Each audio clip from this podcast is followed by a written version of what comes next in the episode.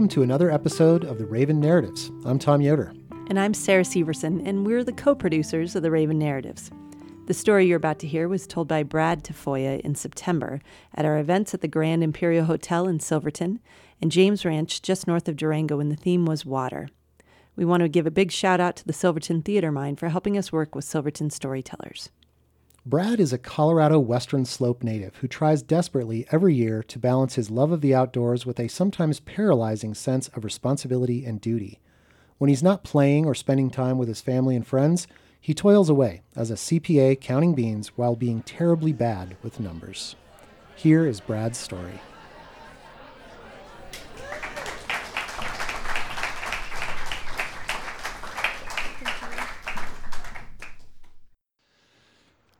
I was 17 and at a party. We were playing a kind of icebreaker game. And we were asked to uh, say what kind of water we liked and tell why. And so when it came to my turn, I said rivers, and this is why. A river is calm, peaceful, soothing, a place where you can totally lose yourself and all track of time. At the same time, a river is powerful, majestic, seductive, unstoppable, literally sculpting the earth and you as it passes through. Turns out the purpose of this game was to supposedly describe the kind of lover that you are. the cutest girl at the party asked me out later that night. that night and those words are just the beginning of my lifelong relationship with water. I grew up in a trailer court on the North Fork of the Gunnison River. I can still remember spending days the, on the river. I can hear and see the fish jumping all around my stepdad and I as we sat on old cars that used to fortify the banks. The water was turquoise green and the brown trout bigger than life. If the fishing was bad, I'd just jump in and go swimming. That, raw, that river was my center. Water, rivers, lakes, oceans, a pool in a slick rock pocket, raindrops on a tree branch, a perfect snowflake on my glove, the cool, sweet taste of a true mountain spring. I found clarity, peace, beauty, and life and water. Now, if you like, please close your eyes. I take a journey with me in some of my favorite memories of water. The cold, icy shock of jumping into ice lakes when there's still snow on the ground. Sliding into an alpine lake, naked in the moonlight sitting underneath a pine tree during a rainstorm, nowhere to go, watching, listening. Wading a glacial river in Nepal in the middle of a rainstorm, nowhere to go but up. The sound of the oar dipping into the water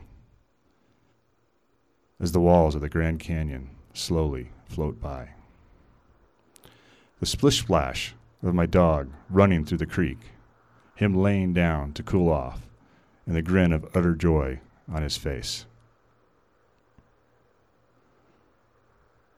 That feeling that you get in your stomach as you're scouting lava falls, and the feeling that you get when you make it through and find an eddy beer.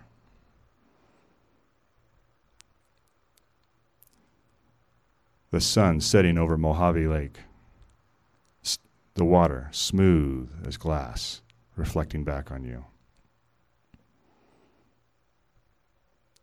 Following its path down a canyon, getting down on my hands and knees, feeling the smooth groove sculpted in the hard rock before it cascades over the edge.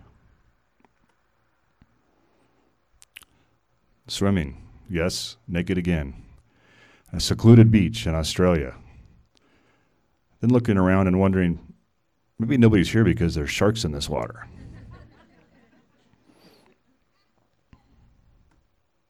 grounding yourself in Cement Creek, your feet soaking in the water as you prepare to go on stage and bare your soul. So many wonderful moments, so many beautiful memories, so many emotions.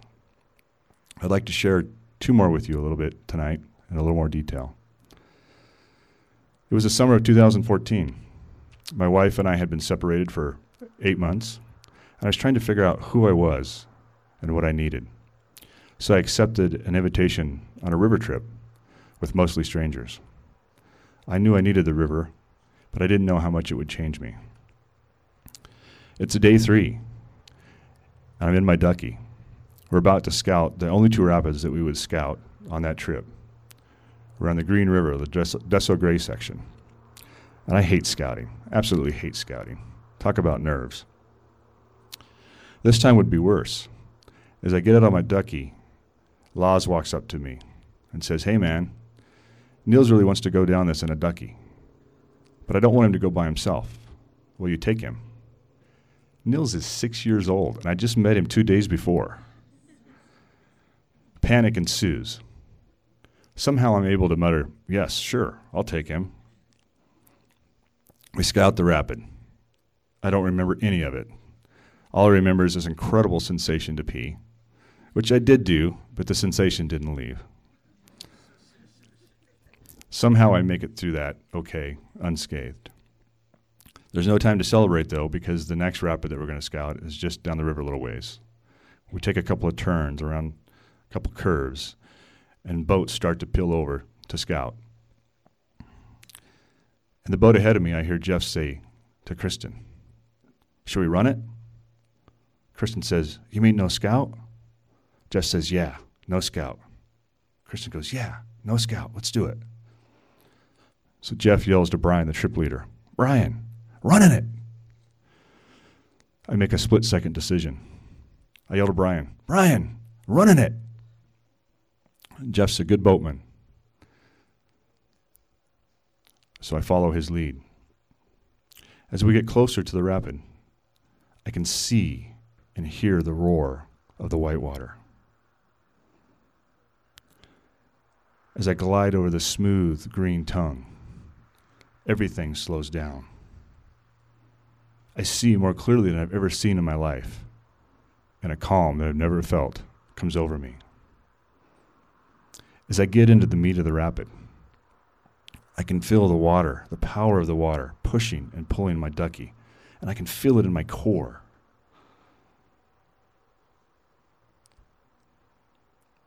Each stroke is perfectly timed and effortless. I can feel the spray of the water on my face. I can see the droplets sparkling in the sun. A lifetime in seconds. And then I'm through it. I see Jeff eddied on the left, and so I eddy right and wait. Eventually, two duckies come through without captains, and then people thrashing around frantically. I rescue both. I learned a lot that day on the river and on that trip. Most importantly, what I learned is always keep your head up, your feet pointed forward, feel everything, and just breathe. Since then, I've been divorced, fell madly in love, and married an amazing soul. But life, like a river, is ever changing and flowing. And about seven months ago, we ended up separating. This transition, while graceful and for the right reasons and necessary, was still wrought with fear and sadness and doubt, and didn't come at a good time, right before tax season. Did I mention I'm a CPA? But when does life come at the right time? And so after tax season, I do what I always do, and I headed retreated to water. I decided to go on a solo backpacking trip to Dark Canyon. So I packed up whatever I could water, food, camping gear, and two gallons of water. For those of you that are not good with math like me, that's 17 pounds of just water on my back. With the drought and where I was going, I wasn't sure there was going to be water during the first couple days.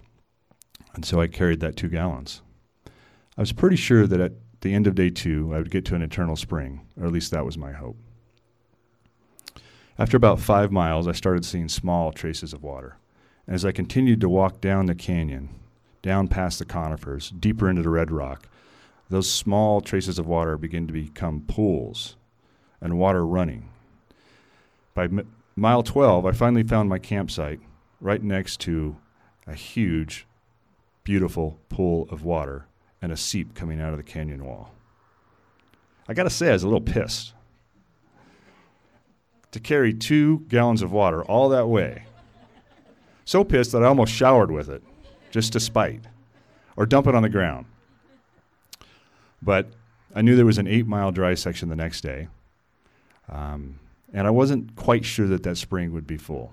So I conserved. I had a cup with dinner. Um, I rehydrated, had another cup for breakfast, but didn't have any coffee. As I hoisted my pack the next morning, it didn't feel any lighter. What the hell? I couldn't believe it. As I crisscrossed the canyon floor that morning, that morning under a cobalt blue sky, framed with sandstone and red wall cliffs and fear and doubt, I slowly drank that water.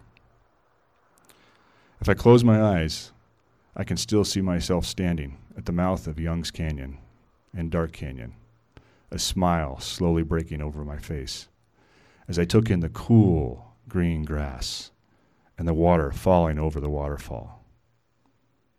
As I dropped my pack and drank the last bit of that water that I'd carried for 24 miles in two days, the weight of a separation lifted, and my heart and spirit soared again. Water is life. Thank you.